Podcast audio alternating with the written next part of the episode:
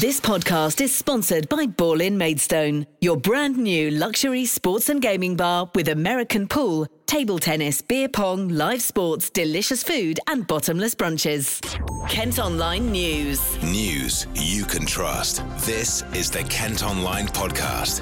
Nicola Everett. Hello, hope you're okay. Thanks ever so much for downloading today's podcast. On Monday, January the tenth, coming up, we'll have reaction to Steve Evans leaving his role as Gillingham manager, plus calls for France to lift its travel ban. But first, a family living next to a pub in Thanet say noisy drunks are making nights unbearable.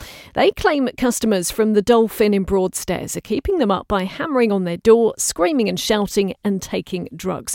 This is one of our most read stories today. Ollie's been looking at it for us. And Ollie, how has this all come to light? Well, there's going to be a licensing meeting later this week because the landlord wants to extend the opening hours. The pub's on Albion Street in the town, and it was taken on by Max Williams last June. He's applied to stay open for an extra hour until two a.m. from Sunday to Thursday and until half two in the morning on Friday and Saturday nights. Kent Police agreed to temporary events notice for an extension in hours in November, and Mr Williams hopes to make it a permanent thing. But clearly not everyone is happy. No, absolutely. One neighbour has written a strongly worded objection and listed a number of concerns. It says there is extensive antisocial behaviour at night in the area around the Dolphin Pub and Alexandra Road, including lewd acts, public urination on private property, rowdy behaviour, screaming and shouting. And the letter continues, my family is regularly woken up by drug dealers, people using our drive as a toilet and by rowdy drunken behaviour. This is caused by the late night discharge of drunken people. And what's the response been from the landlord? Well, the licensing agents Knight Training U K Limited, who are representing Mr Williams, say the new landlord wants to continue to be a great neighbour and play an active role in making Broadstairs a great place to live, work and have fun. They say, we understand that you have concerns regarding the lack of regulation and policing of the premises. We would like to assure you that our client takes the responsibilities that come with a premises licence very seriously. They've added that a dispersal policy has been implemented and that the management of the premises operate a zero-tolerance drug policy. So when will a decision be made then? Thanet Council's licensing subcommittee will discuss the application at a meeting on Tuesday. That meeting is due to start at three o'clock and we'll bring you news of what happens. Kent Online News. The very latest on COVID now, and figures show there's been a dramatic rise in the number of N H S staff off with COVID in Kent. The most recent data shows six hundred twenty-seven were off work at trusts in the county on Sunday, January the second. That's compared to two hundred twenty-three at the same time last month. Cess Wigley from the Royal College of Nursing in Kent has been telling Jamie they're under huge pressure. Those that uh, uh, are left behind on those wards are working flat out to compensate for their members that are off sick. And I think the other thing to remember is that people say, well, you can get in bank and agency. Everyone is fighting for the same pool of staff. So there's not huge numbers out there just waiting to pick up the slack. And what are R C N members telling you? What is the morale like in, in the healthcare system at the moment? It's low. It's it's very low. People are really quite overwhelmed. They're getting quite upset. And once you're in front of the patient, you put your game face on and you're doing the best you can. But once you're away from the patient, people are getting upset. They really feel they can't deliver the care that they would like to. And do you, you know, do some of them feel undervalued as well for the work they're doing? Absolutely. It is, it, you know, it takes a good four years to train a nurse and get them to the point where they're up and running on their own and able to take some of those really difficult decisions that they do for patients every day of the week.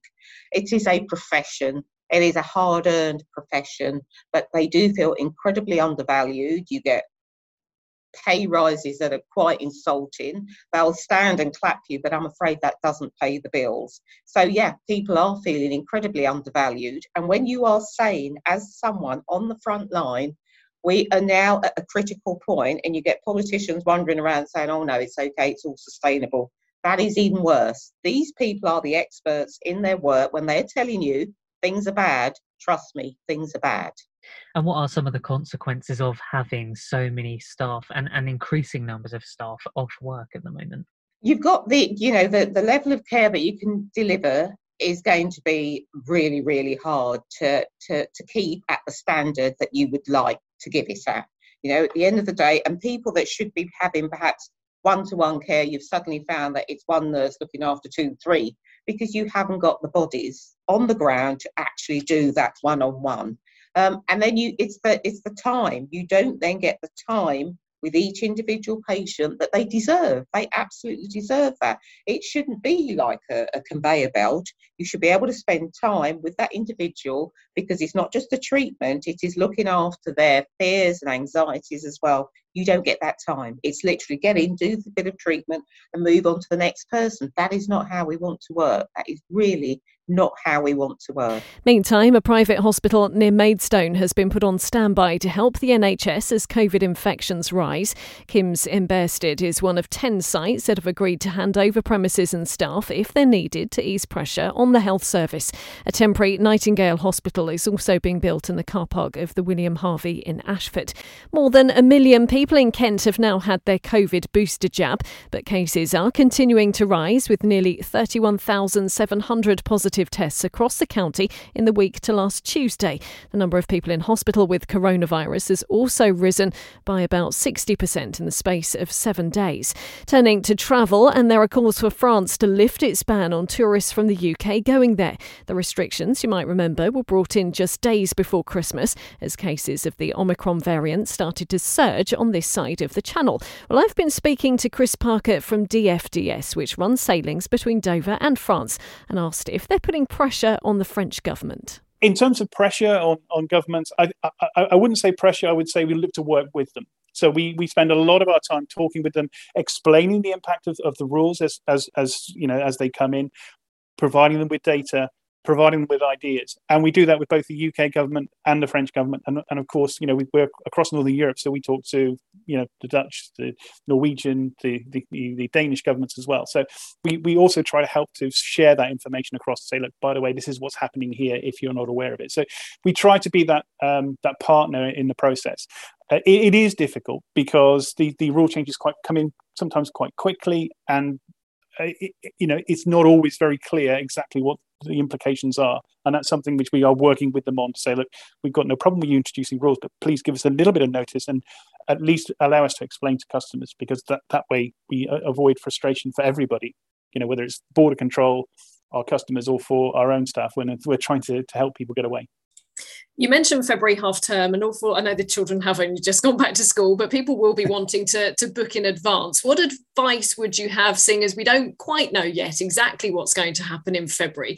Can they book in confidence? And, you know, I'm sure you would like to see those bookings build before, and not all these last minute rush to get on a on a boat over to France. Yeah, I, I, I mean, I think, you know, certainly uh, it, it would be remiss of me to say, yeah, book, there's, there's definitely going to be no issues, because it's impossible to say there'll be no issues. Uh, however, the direction of travel is very clear that, that borders are reopening. And, and I would say I would book, personally, I would book with confidence, and I'm certainly looking to take my family away February half term. Um, in, in terms of, um, you know, planning for that, you know, what we do is, you know, again, just thinking about put yourself in the shoes of the, of the customer. You know, if you make a booking and then you can't use it, that's the worst thing. We we have a travel guarantee. So if people can't travel in February for whatever reason, then they can move that, that booking to later in the year or even into next year. So we make sure that people don't lose out on that. So what I would say is I would I would certainly book. Um, I would book the ticket, and, you know, prices obviously do go up closer to departure, so you're better off booking earlier than, than later.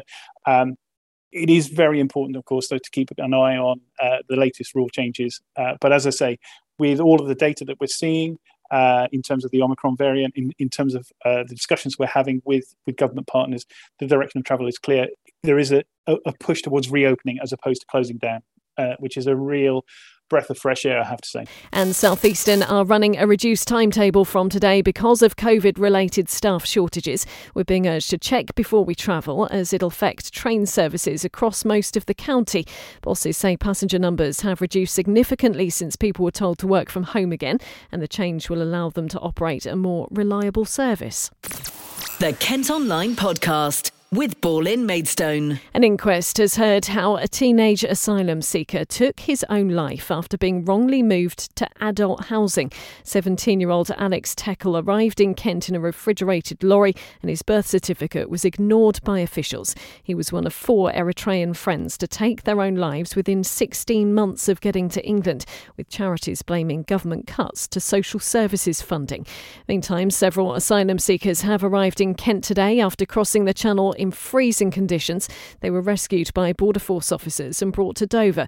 A record twenty-eight thousand people made the dangerous journey in small boats last year. The Home Office insists new laws will tackle the issue. A public consultation is underway into plans to build fifteen hundred homes in Thanet. Developers want to create a new neighbourhood in Westwood called Humber's Mill, which would also include a primary school, green spaces and shops.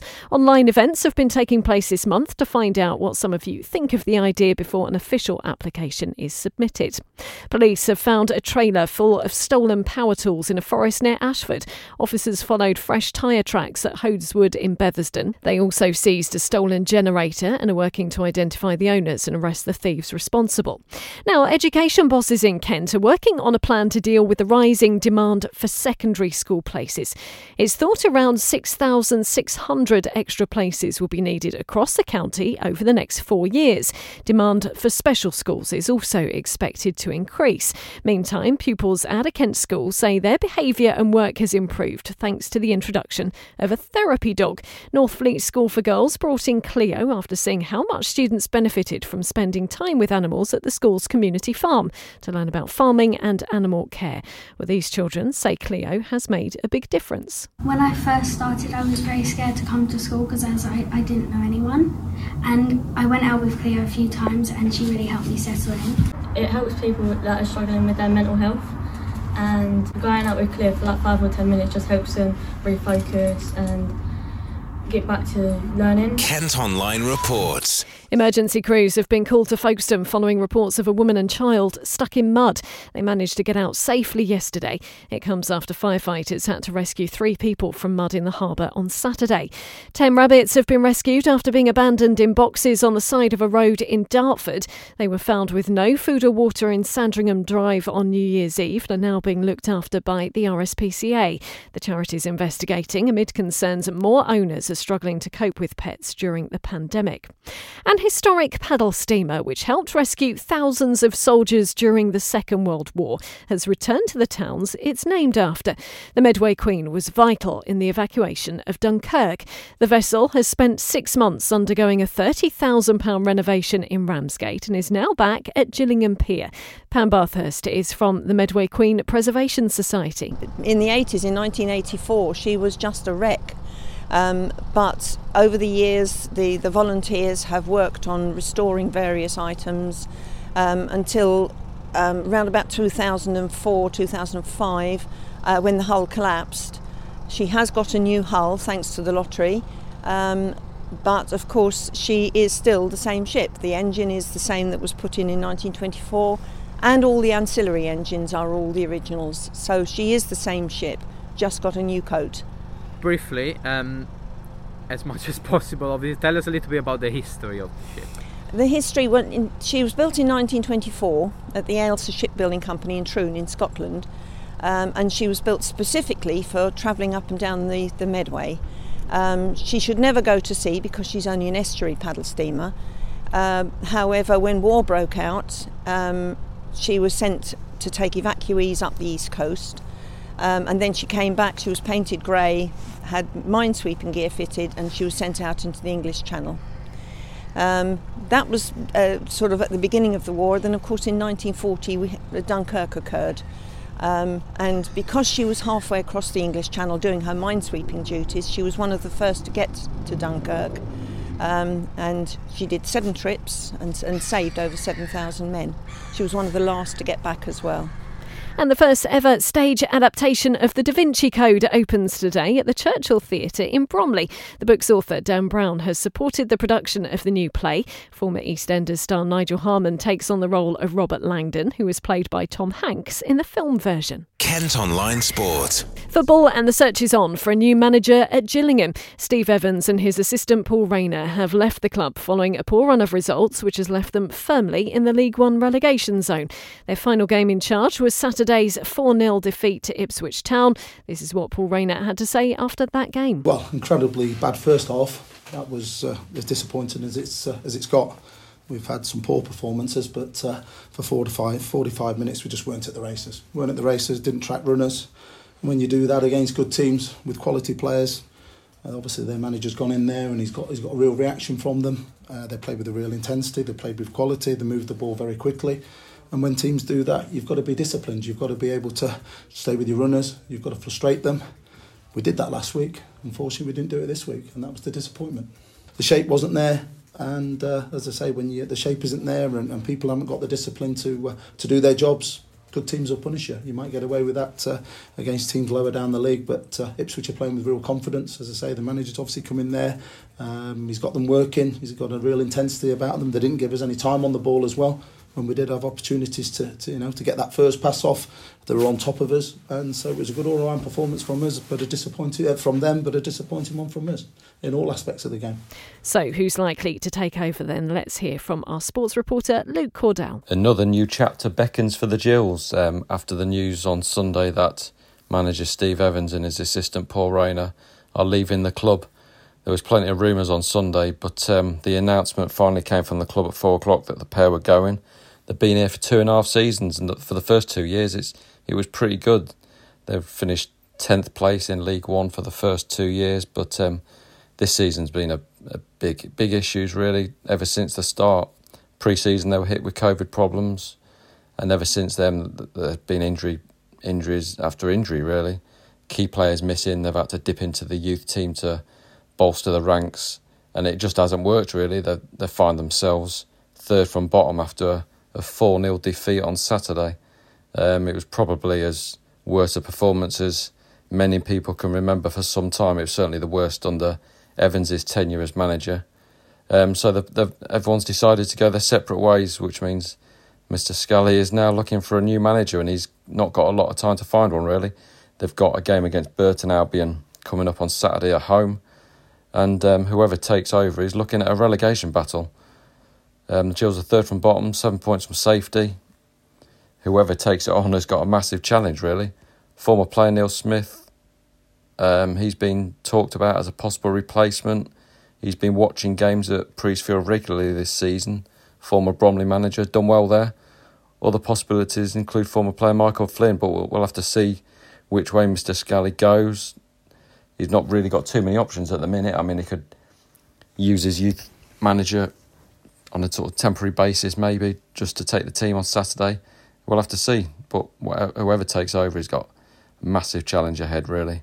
And um, the next few days are going to be crucial in determining which way the season is going, really. You can let us know who you'd like to take over by voting in our poll on the sports pages at Kent Online. Steve Bruce is currently your favourite. We'll keep you updated on any developments at Priestfield. Gillingham play Burton Albion there on Saturday.